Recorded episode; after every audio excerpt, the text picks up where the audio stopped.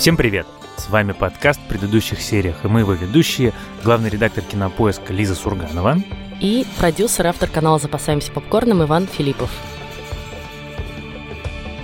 Сегодня мы обсуждаем замечательный сериал, который называется «Удивительная миссис Мейзел». Но прежде чем мы расскажем про этот замечательный сериал и его третий сезон, мы хотели похвастаться, потому что у нас есть повод... очередной раз. Ну да, ну прям как-то сложно удержаться. Лиза. В общем, год подошел к концу, все немногочисленные сервисы подкастов начали подводить итоги, и два главных уже подвели их, это iTunes и Яндекс Музыка, и в обоих топах обоих сервисов мы в первой десяточки самых популярных и любимых подкастов. Это очень приятно. Мы, честно говоря, год назад, меньше года назад, начиная все это, конечно, даже не мечтали о таком. Нет, абсолютно не мечтали. Я, конечно, вспоминаю, как ты мне это все предложила, и хочу сейчас еще раз публично сказать, Лиза, спасибо тебе, что ты меня позвала. Это авантюра, которая неожиданно стала чем-то очень классным и важным. А я вот. хочу еще раз сказать спасибо людям, которые делают с нами этот подкаст, а именно продюсер Жень Молодцова и звукорежиссер и редактор Геннадий Фин. Да, Разумеется. Огромное спасибо. А я знаешь, что хотел? Я хотел, чтобы мы с тобой... Мы же с тобой второе место в Яндекс Музыке, да, правильно? а на первом... нас русский секс. Вот, Черт. а на первом месте подкаст «Русский секс». И мне кажется, нам нужно поздравить их тоже, потому что они делают какой-то совершенно восхитительный подкаст. Я страшный фан. Подкаст называется «История русского секса». Будем корректны. Делает его наша подруга близкая Катя Крангаус. Катя Крангаус. Но хвалим мы его не потому, что она наша подруга. Ну, потому что секс и сериал — это, по большому счету, все, ну, еще винишко и все, что нужно нужно для счастливой Попкорн жизни любому забыл. человеку. Попкорн, я устал уже объяснять, что запасаемся попкорном, это не буквальном смысле слова. Запасаемся попкорном — это идиоматическое выражение, означающее, что ты будешь с интересом следить за развитием событий. Так что нет, винишка, секс и сериалы. Наше Отлично. Все. А Сегодня нас ждет Да, удивительная сериал. миссис Мейзел. Я, Мы... кстати, подумала, что удивительное, конечно, не очень точное слово в русском переводе, потому что amazing — это скорее Marvelous. про... Marvelous, да, простите. Ну, короче, это скорее про восхищение, а не про... Восхитительная, то, что но она, она действительно, она абсолютно идеальная женщина. Удивляет, да, восхитительная, прекрасная, а, угодно. Да. Слушай, как перевели, так и перевели. Хорошо, что там слово «братва» нету. На том спасибо. Давайте сразу напомним дорогим слушателям, что мы обсуждаем со всеми спойлерами, а для третьего сезона там спойлер, в общем, довольно могучий, поэтому если вы вдруг еще не посмотрели, не портите, пожалуйста, себе удовольствие, подождите, пока вы посмотрите, прежде чем слушать наш разговор. Вот мы уже перед подкастом немножко поспорили, понравился сезон или нет. И, видимо, Ваня сегодня будет отстаивать этот сезон и говорить, что он вышел на новую высоту. Будет. А я буду скорее его мерзко иногда критиковать. Я хочу сделать некое программное заявление. У меня с э, сериалом «Удивительная миссис Мейзел» была какая-то все время странность. Он мне страшно нравился, но при этом я замечал следующую вещь. И мне кажется, что это на самом деле не баг, а фича. Очень в него сложно въезжаешь. Потому что первая серия всегда э, ты как-то так на это все смотришь и понимаешь, что ну какое-то все не настоящее, не, не натуральное, какое-то все искусственное. Ко второй серии ты про это потихонечку начинаешь забывать, к третьей серии все вообще идеально. Почему? Потому что миссис Мейзел в принципе выстроена таким образом, что это не реалистичный сериал. Все, что касается мира, обстоятельств, ситуаций, шуток, декораций, жизни, деталей быта и всего остального кино, оно очень стилизованное, очень театральное и очень, как сказать, не настоящее. Это задумка, он яркий. Это такой спектакль просто в сериальном формате. Но все, что касается человеческих отношений, в нем предельно настоящее. Собственно, вот эта комбинация, такая немножко неожиданная комбинация театральности в исполнении с искренностью и реализмом в качестве человеческих отношений, они и дают вот этот вот неожиданный эффект. И мне кажется, что в результате кстати, не все считывают вот этот прием. Нет, слушай, у меня нет претензий к самому приему. Мне очень нравился этот сериал и в первом, и во втором сезоне, хотя во втором сезоне уже начали появляться вопросы, но э, вопрос в том, сколько ты можешь ехать на этом приеме, да, сколько ты на этой открыточности, она будет держать зрителя. В чем моя главная претензия к третьему сезону? Что он, во-первых, во многом повторяет уже какие-то сюжетные тропы, по которым ходили первые два, и мы все топчемся вокруг одних и тех же каких-то историй и шуток даже даже на самом деле. Ну, например, шутка, которую три сезона уже повторяют, и в этом сезоне тоже раз 10 повторили про то, что Сьюзи мужчина, а не женщина. Ну, как бы, come on. Но это правда уже не очень смешно, знаешь, шутка Не знаю, каждый раз, прости, просто я каждый раз смеюсь. Ну, просто они ее каждый раз иначе обыгрывают. Э, Вот, ну так вот, в смысле, что ты уже хочешь, чтобы это уже куда-то начало выходить в другую сторону, на другой уровень. На фоне этой открытости начали происходить действительно настоящие, А куда? э, возможно, и драмы. Ну, потому что не то, что все в жизни у человека прям вот так всегда радостно, открыточно Ну, и плакатно, не очень да? радостно. Ни у одного из героев сериала, на самом деле, все ну, не идеально. Ну, там не идеально, но пока мы не видим никаких прям существенных, прям существенных проблем. Там все это, опять же, обыгрывается в шутку. Потому что это комедийный сериал. Это тоже важный момент. Там драмы-драмы вот в том понимании, в котором мы любим и ценим, не будет. Это все таки не корона, условно говоря. Это не моя мысль, я ее сам подумал, но поскольку я ее уже прочитал до этого у своего товарища в телеграм-канале «Fuck you, Spielberg», поэтому принадлежит ему. Главное в истории — это развитие персонажей. И в этом смысле у миссис Мейзел вот 10 из 10. Все, кого мы встретили в первом сезоне, за, пожалуй, единственным исключением это папа и мама Джоэла, которые как были безумными э, евреями, так и остались безумными евреями. Я вот лично знаю людей с этими характерами, очень много таких пострадал. Кроме них, все остальные вспомни Джоэла в первом сезоне, вспомни, каким мы его встречаем, каким мы встречаем миссис Мейзел, каким мы встречаем Эйба и э, Роуз. Как они поменялись, как поменялась ее агент. Вот все, кого мы видели, и у них удивительные, убедительнейшие арки драматические. Они меняются как люди, у них меняются характеры. Моя любимая, конечно, история это про Джоэла, потому что у него была хорошая арка в первом сезоне, где он начинал полным мудаком, который бросает жену с двумя детьми, и который завидует, и который не может пережить ее успех. Он заканчивал сезон с тем, что он понимал, что, в общем, это не так. И дальше у него еще оставалось, ну, как сказать, душевных сил на то, чтобы продолжить эти изменения. И то, что с ним в этом сезоне происходит, это тоже очень классно, это тоже очень интересно. Хотя мудак прорывается снова к нам. Ну, я не, ну почему Периодически. мудак? Нет, ну, вспомни, Ну, вспомни, как он говорит с этой девушкой своей. Вместо того, чтобы осознать и отблагодарить ее, потом уже объяснить ей, почему ему некомфортно от этого, он просто на нее срывается. И он сам Слушай. это признает. Не надо делать мне одолжение или просить сделать мне одолжение или готовить мясо парню с лицензиями. Готовить? Мне не нужна твоя помощь. Эй, Джон Уэйн, вдруг ты не заметил, этим занимается узкий круг людей, и без кузенов там ничего не сделать. У меня они есть. Китайских кузенов, или надо знать нужных людей. Отлично, я их узнаю. С помощью шарат ты не говоришь по-китайски. Я в них здорово играю. Это гордость? В этом все дело? Может, но в этот раз я все сделаю по-старомодному. В этот раз? А что было до этого? Это мое дело, Мэй. Ладно.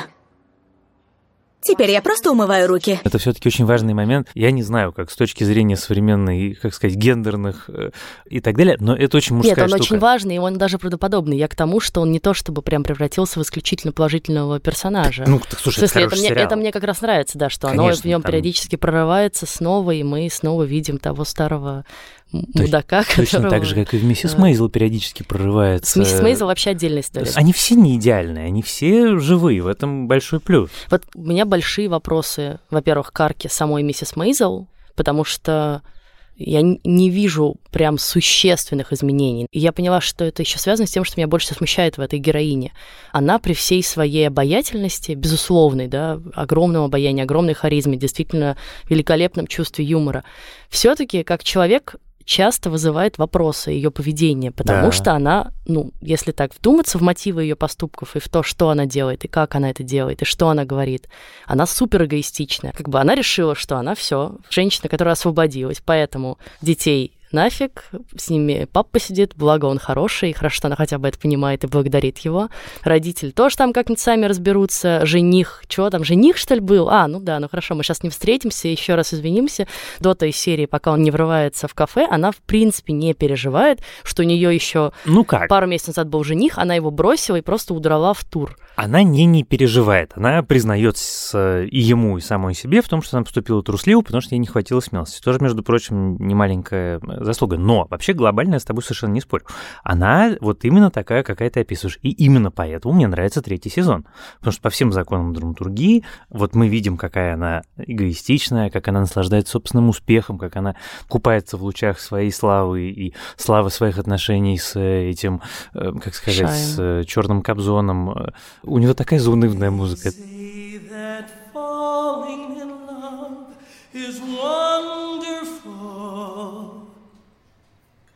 It's wonderful. So they say. Это единственное, на самом деле, что меня абсолютно вымораживало весь сезон. Это как только он начинает петь, я думаю, господи. Я бы вообще сказала, что музыкальных номеров было многовато. Это, много... это правда. Я что-то немножко... Они куда-то увлеклись мюзиклами 50-х и вот ну, этим всем. слушай, это пожилые ну, люди все-таки пишут, между прочим, тоже не забывай. И вот по всем правилам драматургии в финале этого сезона она получает ровно то, что она получает. Ну да. Что самолет улетает без нее, и ее самоуверенность, и ее э, эгоизм, он наказан, и она оказывается на дне, потому что на самом деле, вот если предположить, с чего начнется четвертый сезон, то ни с чего хорошего у нее не начнется. У Джоэла есть э, его кабак новый. И девушка. И девушка прекрасная. Девушка просто вообще изумительная. Вообще в «Миссис Мейзел» в основном женщины какие-то написаны прямо вот «бери женись». У Эйба, у ее папы неожиданно появилась карьера. Он станет театральным критиком. Ее мама стала еврейской свахой, что, конечно, с одной стороны очень смешно, с другой стороны, ну, в общем, довольно очевидно. А... Все лучше, чем нефтяной магнат. Ну да, а, а она и ее агент Сьюзи оказываются на абсолютном дне, потому что нам это, конечно, не проговаривается, но Сьюзи же проиграла все деньги. Не, ну это понятно там, на самом Вообще деле. все. Понятно, что все, да, и понятно, что квартиры не будет. И вот этого, Нет, и квартиры не будет, и ничего не будет, и мира не будет, и дети ее не пойдут в, в эту школу, да. в которую она так хочет. Нет, там же не только в эгоизме дело, да, а в том, что она реально вот плывет по жизни, и, в общем, на самом деле ей пока сильно везло все время, да, ну, более или менее. Она попадает в этот клуб, она находит Сьюзи, она становится успешной, она как-то завоевывает все больше аудитории, да, все больше людей. Она встречается с Шаем, он зовет ее в тур, все это пока было по такой ну, взлетная полоса. И она в этом совершенно не задумывается и не очень думает про чувства людей. Это, наверное, главное ее качество, которое бесит прям. Ну, то есть она очень редко про это задумывается. Она всерьез только сейчас понимает, что Сьюзи вообще-то живет, ну, фактически просто за чертой бедности. Нет, да? вот эта сцена, когда они на тренировке очень странные, что это? Это йога, пилатес, да. как, как называется? Не знаю. Это ее подружка ей задает вопросы, это офигенный момент, потому что она вдруг видит себя со стороны. Она слишком рано взялась за Софи. Мне она нужна целиком, а сейчас чувство, словно она бросила меня. Бросила тебя совсем? Вот коза. Нет, она еще мой менеджер, но мне приходится делиться. Значит, с тобой она зарабатывает достаточно, чтобы не брать других? Ну, не совсем. За прошлый год она 20 долларов получила. Взмахи руками. Значит, у нее есть запас средств, чтобы работать с тобой? Ну, не совсем. Не думаю, что у нее вообще есть запасы. У нее даже счета нет. Но этот тур с Шаем Болдуином позволит вам заработать, да? Ну, не совсем. Мне даже на еду не хватит. И Сьюзи получит половину, да? Пила. Ну, не совсем. Я с тобой совершенно согласен. И в этом же кайф, в том, что мы потихонечку видим, как вот этот образ этот человек, как сказать, разрушается, и сейчас мы в следующем сезоне, вероятно, увидим, что произрастет на его месте, потому что ее там чувство стиля, невероятная красота, обаяние и чувство юмора, она смешно шутит. У очень многих сериалов про копиков это одно из главных слабых мест. Нет, и вообще довольно часто в сериалах и фильмах люди с хорошим чувством юмора оказываются не самыми приятными людьми по, наверное, понятным причинам, да, они цинично смотрят на мир. Джокер смотрит сейчас на тебя с осуждением она циник, и она, э, в общем, на самом деле не очень сострадающий человек. И это прорывается, собственно, в ее финальном монологе про Шая, потому что, с одной стороны, мы ее только что видели утешающим его, да, и оберегающим его какую-то личную жизнь, она им помогла, она его убедила выйти на сцену. С другой стороны, она выходит на сцену и даже не задумываясь, как он это воспримет, как это воспримет аудитория, просто выливает все, что она про него знает. Как вообще соревноваться с этими скулами? Скулы Авы Гарднер. Он настолько прекрасен, что Артур Миллер отдыхает в сторонке. Он единственный, кто мог бы сыграть и Ромео, и Джульетту. Мы были в дороге какое-то время, и чтобы вернуться в Нью-Йорк, я полдня была в самолете, поезде, автобусе, такси, рикше. А для того, чтобы Шаю вернуться домой, ему не нужен самолет, не нужен поезд. Он просто надевает туфельки Дороти, трижды щелкает каблучками и говорит «Нет места лучше Гарлема, нет места лучше Гарлема». А его шкаф? Он огромный. И там, кстати, смешной момент, не смешной, а интересный. Ты понял шутку про Джуди Гарванд? Почему она говорит про Джуди Гарванд, и ей это Реджи возвращает? Короче, я прочитала, что Джуди Гарванд на самом деле большая гей-икона была в 50-х, 60-х. Якобы потому что ее жизнь, собственно, самой актрисы была страшно драматичная. Она там переживала какой-то бесконечный абьюз, алкоголизм, наркотики и так далее, и так далее. И якобы геи, которые в то время были меньшинством, которое преследуется, да, и которое все время тоже продирается через какие-то невзгоды бесконечные, себя с ней ассоциировала. Был сленг прям, что, типа, если ты друг Дороти, то ты гей. И они так себя обозначали. Я этого не знал. И это, это, очень, это, и, это, и это круто, потому что ты видишь, что когда они упоминают Джуди Гарван, то Сьюзи, наконец, только в этот момент вырубается, о чем речь. Что ты о нем знаешь? Почему вы говорите загадками? Я шутила. Твои шутки его задели.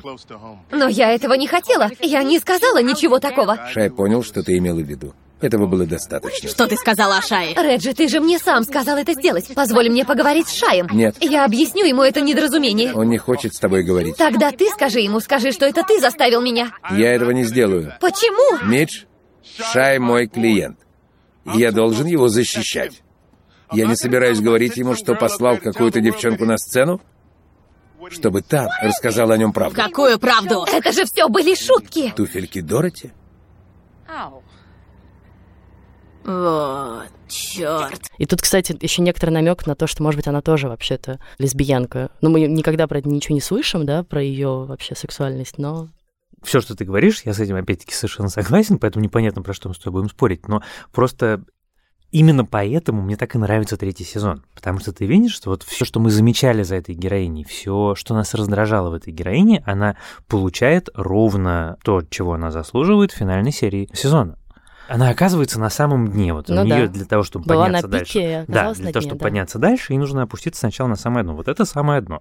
Я еще хотела поговорить про то, что я наконец поняла, зачем там Софи Леннон. Но в смысле, что это тоже не только история про Сьюзи и ее какие-то амбиции, и ее навыки. И мы видим, наконец, в этом сезоне, что она реально очень крутой менеджер, да, разруливает всю эту историю. Организатор, она продюсер. Ну, она продюсер, да. продюсер. Круто продюсирует историю с театром, да, всех успокаивает, всех сводит вместе. Но в Софи мы видим какой-то возможный путь развития для, собственно, Мидж, да, потому что она такая же привилегированная, зажравшаяся. Ну, в смысле, в ней есть это, да. И вот ну это что, через 30 лет она может Она может такой, ей стать, да. да, если она, вот как раз, может быть, ее падение, оно ее с этого пути, наконец, да, сведет. вполне возможно. Вот, потому что до этого мне все время казалось, что это просто, знаешь, такая сайт-история для того, чтобы лишний раз поражать над этой безумной теткой.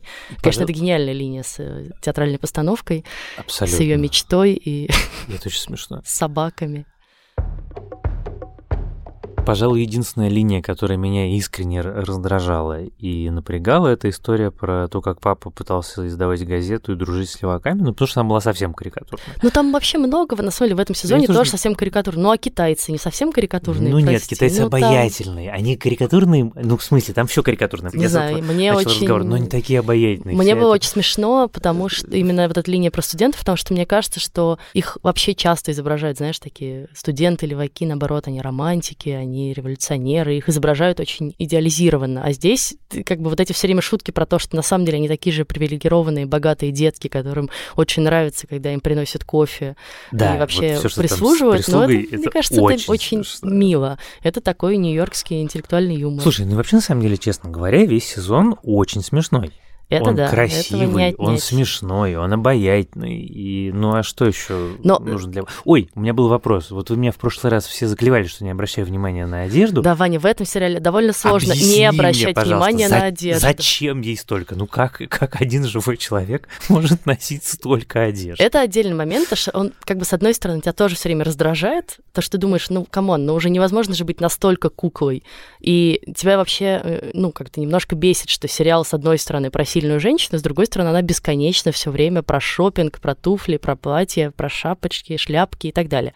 С другой стороны, там так много самоиронии про это, и мне это очень нравится, да, что над ней все время все издеваются, и она сама над собой все время иронизирует по этому поводу. Но помнишь, там же есть гениальный монолог, она говорит про суфражисток, которые, значит, ходили Да, в белом и все время должны были стирать свою одежду. И про то, что вообще когда-нибудь наступят времена, что женщины будут бороться за свои права и заодно за право выглядеть хорошо. И вообще, ну, как бы, это классная мысль. Это классная мысль про то, что феминистка не обязательно должна, значит, э, быть стриженной под горшок, ходить в прямых штанах, э, футболке, ну, в смысле, что она может одеваться красиво. Ну, Но здесь просто такая, да, сказать, преувеличенная это- э, это шутка. такая очевидная, в общем, мысль для нас с тобой, Ну, хотя, как? честно признаться, я знаю, Нет, конечно, людей, для которых она конечно. не Ну, то что радикально, она революционна. Короче, мне кажется, тоже немножко про сам повтор, да? Этот сериал шутит над тем, что она носит красивое платье уже третий сезон. Ну, немножко уже можно съехать с этого. Платья разные, она красивая, то я, в общем, готов простить. Моя любимая шутка про то, что вот лестница, по которой надо сходить. Шикарнейшая лестница. Что где? По этой лестнице спускаются, чтобы покрасоваться перед всеми в своем лучшем наряде. Что ж, хорошо, расскажешь на сцене, как же глупо. А, ты сама хочешь по ней спуститься. Мое новое зеленое платье необходимо выгулить. Никак не уловлю, когда в тебе просыпается простодушная девица. И как она сходит, и как это смешно. Послушай, а вот все ее отношения с Ленни, вот весь этот эпизод, как они доходят до номера, и он открывает это- дверь, и как это круто Но вот это единственный сделано. намек хоть на какую-то попытку в глубину уйти, мне кажется, потому что в чем трагичность Ленни, да? Он одинокий человек, и они же про это много говорят в прошлом Да. сезоне, про то, что вот Он эта жизнь... разведенный. Жизнь комика, узнаем. да, жизнь э, в турах, она тебя делает совершенно одиноким, несчастным человеком. И они встречаются два одиночества, да, и вот они как бы э, думают, что дальше идти, не идти, идти, не идти. Да, это очень круто сделано, но... Ну, сцена э, очень хорошая. Ну, знаешь, эта сцена вся немножко символизирует для меня весь сезон, что мы как бы пытаемся зайти в глубину, но в последний момент отступаем от нее и вот не перешагиваем за эту дверь. Не знаю, там можно про права женщин больше рассуждать, можно про детей больше рассуждать. Там дети вообще просто как предмет интерьера существуют, правда. бегающий. Это меня, ну, Ну, я тебя понимаю. немножко раздражает. Я Даже в Мэдман дети все-таки были какой-то частью сюжета, а понимаю, не просто поддерживаю. поводом хотя, для хохма очередной. хотя шуток про детей там было очень много и очень смешных. Но, слушай, я знаешь, что хотел сказать? Я вдруг вспомнил. Почему первый сезон мне, например, так понравился? Потому что в первом сезоне была одна главная мысль, что юмор, лучший юмор, самый качественный юмор, самый смешной юмор рождается из трагедии. Всегда. Только когда тебе очень-очень плохо, ты способен по-настоящему круто шутить. Про это был весь не просто первый сезон, с этого начинается первая серия, когда она достигает абсолютно, ну, даже это не дно, это прям совсем кромешный ужас, вся ее жизнь рухнула, и вдруг в ней прорывается, потому что шутка — это производная от горя, говорят нам авторы. И вот сейчас мне очень интересно, что будет дальше, потому что вот она была самоуверенная, самоуверенная, самоуверенная, и рога пообломали, вот она на дне, и сейчас должна случиться что-то качественное. Может быть, Лени, вот она не случайно его встретила, что, может быть, она увидит в каком-то смысле себя будущую. Может быть, Лени это ее будущее, а не Софи. Тоже Может быть, может тоже быть. довольно трагическое. Это, знаешь, это Ну реальный да. персонаж, его нашли мертвым от передозировки Да-да. наркотиками. Но вообще люди, которые остроумно шутят, они редко бывают счастливыми и полноценными. В целом, да, но проблема-то опять в том, что мы эти два сезона, я имею в виду два после истории с Джоэлом, да, которая как бы запустила весь этот процесс, но потом нельзя сказать, что она была очень несчастная. Она продолжает Нет. искрометно шутить. У нее все-таки второй сезон такие душевные метания, ты помнишь? Третий сезон, да. Вот третий сезон, вот у нее начинается тур, вот она звезда, вот она выступает там-сям. У нее и Флорида перед ее ногами, и Лас-Вегас перед ее ногами, и жизнь совершенно прекрасна. Но первые два сезона все-таки это было не так однозначно, и не, и не все время. Ну, А наверное, я того, поэтому и что- говорю, что у меня к третьему здесь возникли вопросы. Понимаешь, в чем дело? То, как ведет себя персонаж, это не совсем то же самое, что качество сериала. Я вот с этой частью не согласен. Окей. То есть то, что она себя ведет не так, как нам хотелось бы, чтобы она себя вела, с этой частью я не могу спорить, потому что мы с тобой только что обсудили, что это так и есть. Но это все не просто так. Это все развитие, это все движение, это все к чему-то ведет. Вот если окажется, что это ни к чему не приведет, вот если четвертый сезон начнется, там прошло два года, и у нее опять жизнь наладилась, то тогда я буду страшно разочарован, потому что окажется, что все это было зря. А если это не зря, если это шестеренки, которые двигают историю вперед, двигают развитие героя вперед, его характера, тогда нет, это правильно. Но с другой стороны, если он начнется и будет рассказывать нам о том, как она опять со дна поднимается потихонечку наверх, о чем, собственно, был тоже первый сезон и там в чем-то второй, то это будет опять самоповтор. И Посмотрим. Вот это быть... тоже моя претензия к сериалу. Много уже стало самоповторов. Может быть, что-нибудь другое они найдут. Ну, будем надеяться. Я хотела еще про Джоэла поговорить, то, что мне, конечно, очень понравилась его вот эта линия с э, китаянкой. С китайской девушкой Еще из-за этого прекрасного диалога с другом. Помнишь, когда он говорит, что, значит, как ему надоело, что его жизнью управляют женщины, что да. он не сам ее держит под контролем, но что на самом деле с девушками, типа вот секретарши первой, ужасно скучно, а ему вообще-то все равно нравятся такие. И вот это вечная проблема, да, что ты как бы хочешь одного, но при этом хочешь и вот как этого я тоже. его понимаю.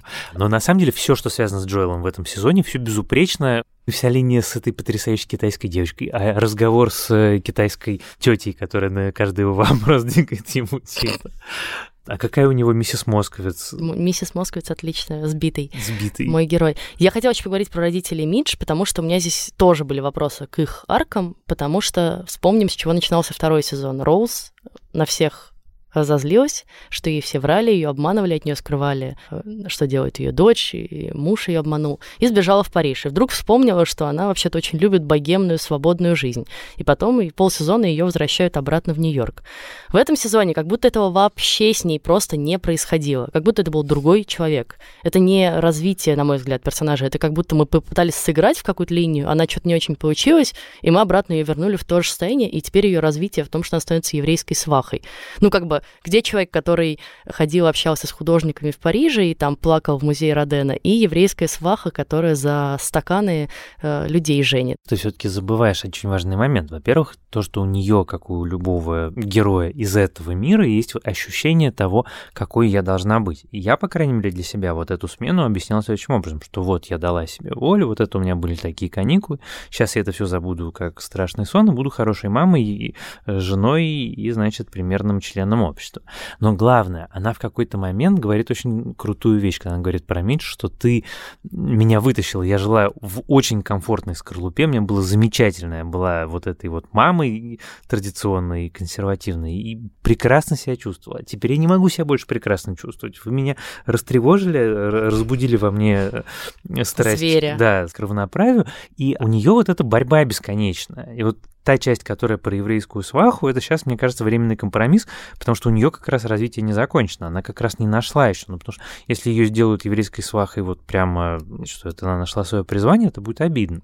Да, но и в этом сезоне линия Эйба очень сильно повторяет ее линию, да, теперь он такой как бы вырвавшийся на свободу, пытающийся вспомнить свою юность, левак, э, это анархист. Да, вот и вот тут это. я согласен. Нет, вот тут меня И главное, что она, ну, раздражало. такая немножко вся эта история с квартирой в итоге получилась натянутая, потому что ты говоришь про поступки персонажей, все очень реалистично. Если просто подумать, человек живет суперобеспеченной жизнью, и вдруг он решает закончить э, ей жить, уйти из университета, лишиться квартиры, и в этот момент даже не задумывается, о чем вообще будет делать, как они будут зарабатывать на жизнь. Он может просчитать, сколько лет ему осталось Слушай, жить, это нет, очень смешной момент, пожалуйста, но ändå у нее даже не появляется мысли, что вообще можно там, не знаю, дальше пойти куда-нибудь работать сначала. Не, это, мне Они кажется, это очень логично. Срутся Мы- из-за квартиры. Мы ровно таким его видели, мы ровно такой ее видели, они живут с этим ее траст-фондом от богатой семьи. Не, это все выглядит как раз абсолютно понятно. Вот дальше, там вся эта история с газетой, левачеством, это уже момент немножко раздражающий, но э, базово вот сделать сильный жест, уйти из университета, совершенно не подумав о том, что будет дальше, о том, что нужно квартиру сдавать, что деньги надо как-то зарабатывать и так далее, это мне как раз понятно. Это в логике этого персонажа, он такой и есть. Мы его первый сезон таким и видели. В общем, я к чему? Я к тому, что я с тобой согласен практически по всем пунктам про минусы, но просто это, это не недостатки, это такие издержки формата. Потому что с точки зрения верности к характерам, я считаю, что этот сезон очень удался, и мне очень интересно, что будет дальше. Линия с Вегасом, видимо, должна быть просто в каждом комедийном сериале. Нельзя не поехать в Вегас, нельзя не напиться там и не, и не жениться. Это Ну, не ну, жениться, такое. да, это понятно. Ну, в смысле, come on, сериал «Друзья», спасибо, сериал Да нет, «Как я ну, встретил все, вашу ну, маму». Все это понятно. Просто было настолько понятно, что сейчас они напьются, дальше они проснутся и поймут, что они женились. Ну, это такая банальная уже штука, что ее можно было избежать или над ней пошутить как-то смешнее. Ну, я не знаю, мне кажется, они довольно смешно ее обыграли Ну, такое. в результате. В общем, не слушайте Лизу, смотрите сериал. Очень хороший сериал, прекрасный сезон. Я решительно рекомендую. Единственное, что я каждый раз, конечно, себя ловлю на этом деликатном моменте. Вот мы с тобой обсуждаем сериал, и мы всегда с тобой говорим про сериал, который мы видели оба на английском. Да. Черт его знает, как его на русский перевели. Вдруг там все шутки, про которые мы с тобой говорим, на самом деле переведены криво, косо, и как это обычно бывает. Но там еще, да, проблема-то в том, что у него нет, по-моему, официальной русской озвучки, и дальше очень сильно зависит от того, где его люди посмотрели, действительно. Можно смотреть с субтитрами. Я думаю, что на этом мы закончим обсуждение сериала, который мы все равно нежно любим, несмотря на наши к нему, ну, хорошо, мои, по большей части, к нему Да нет, мои претензии. тоже. Мы, мы в доброй еврейской традиции тех, кого мы любим, мы предъявляем самые строгие требования. Это правда, как мама Мидж. А сейчас мы хотели еще поболтать немножко о сериалах, которые мы посмотрели еще в этом месяце. Вань, расскажи про сериал «Стамптаун», который, видимо, я посмотрел, э, я подписан на IndieWire. Это такое снобское издание, очень классное, очень крутое, которое замечательно пишет про кинобизнес и кино, и которое традиционно очень сильная критика. И тут вдруг весь из себя IndieWire пишет про эфирный сериал, что это чуть ли не лучший сериал года. Сериал называется «Стамптаун». Я, разумеется, полез сразу смотреть, э, потому что любопытно. И это действительно очень обаятельная штука. Я никогда в жизни не назову его лучшим сериалом 2019 года, но это очень классная Коби Смолдерс в роли частного детектива в Портленде. Это как бы не совсем процедурал, это такой вертикально-горизонтальная история с милыми, обаятельными героями, не очень обязательная, но если вам нужно что-то вот прям, знаешь, у меня есть такое мое собственное определение. Крутые сериалы нельзя смотреть, уткнувшись в телефон, потому что обычно, если ты не очень заинтересован, то ты можешь одним глазом смотреть, там, я не знаю, твиттер и отвечать на имейл, а другим глазом смотреть сериал. Вот с огромным количеством сериалов, которые мы обсуждаем в нашем подкасте, это абсолютно нереализуемо. Ну, как ты так посмотришь «Хранителей», например? Ты просто либо пропустишь, либо не поймешь. А есть сериал, который так можно смотреть. Вот «Стамптаун» как раз относится к такой категории. Вот его можно смотреть, пока вы делаете что-то. И вам будет классно, он милый, он симпатичный. Мой сериал сегодня это сериал «Crashing», который мы с тобой уже обсуждали в Фейсбуке. Он старый, он 16 года. Про него, мне кажется, не очень много людей знают, и он стал вдруг популярным и актуальным благодаря популярности Фиби Уоллер-Бридж, которая, собственно, его написала, и, видимо, она его писала ну, как-то незадолго до Дряни, и успела даже в нем сняться в главной роли, но еще с длинными волосами, что нам говорит, видимо, о том, что это было до. Ну, короче, это на самом деле короткий сериал, явно это первый сезон не продолжившегося сериала про чуваков э, в Англии, которые живут в э, брошенной больнице. Ну, То есть не брошенная, а предоставленная муниципалитетом, специально по дешевке они там могут обжиться. И такой как бы комьюнити, в смысле как сериал комьюнити, но про чуваков в больнице совершенно неустроенных, тоже там кто-то ищет работу, кто-то уже работает и скрывает, что он живет в таких условиях. И она сама приезжает в гости к э, старому другу. Вот, и дальше выясняется, у них какая-то любовная линия намечается. В общем, очень смешной сериал с прекрасными шутками, за которые мы любим эту девушку и ее сериалы. И прям жалко, что он оборвался на всего шести сериях. А ты успел посмотреть его уже? Нет, не успел. Так, вот Но тебе план на посмотрю. новогодние да, нет, праздники. я обязательно посмотрю. Он супер короткий, но классный. Не поленитесь. Только не перепутайте, есть второй сериал с таким же точно названием. который сделал Джад Апатоу, я совершил эту ошибку, и вам решительно этого рекомендую не делать. Ты же сказал, что смешной ну, тоже. он такой, он очень специальный. Короче, ищите сериал «Crashing», но вбивайте также Фиби Уоллер-Бридж. Найдете тот самый. С вами были Иван Филиппов, И Лиза Сурганова. Пожалуйста, подписывайтесь на наш подкаст в iTunes, в Яндекс Музыке, в Castbox, в ВК, в Google Подкаст. У меня скоро отвалится язык перечислять все это, хотя мы говорили в начале подкаста, что этих платформ не так много, но их становится все больше, как и подкастов. Ставьте нам оценки, пишите нам отзывы, мы по-прежнему их все внимательно читаем. Пишите Особенно, нам где вы нас хвалите. Вот их мы читаем особенно внимательно. особенно внимательно. Они распечатаны и висят вот у Лизы за спиной. Вы этого просто не видите. И такие красные нити проведены между ними. Да, и IP-адреса вычислены. Пишите нам письма на почту подкаст собакакинопоиск.ру. А в следующем выпуске мы обсудим сериал «Мандалорец». Baby Йода, ура! Baby Йода. Я еще не посмотрела, мне все еще предстоит. Пока. Пока.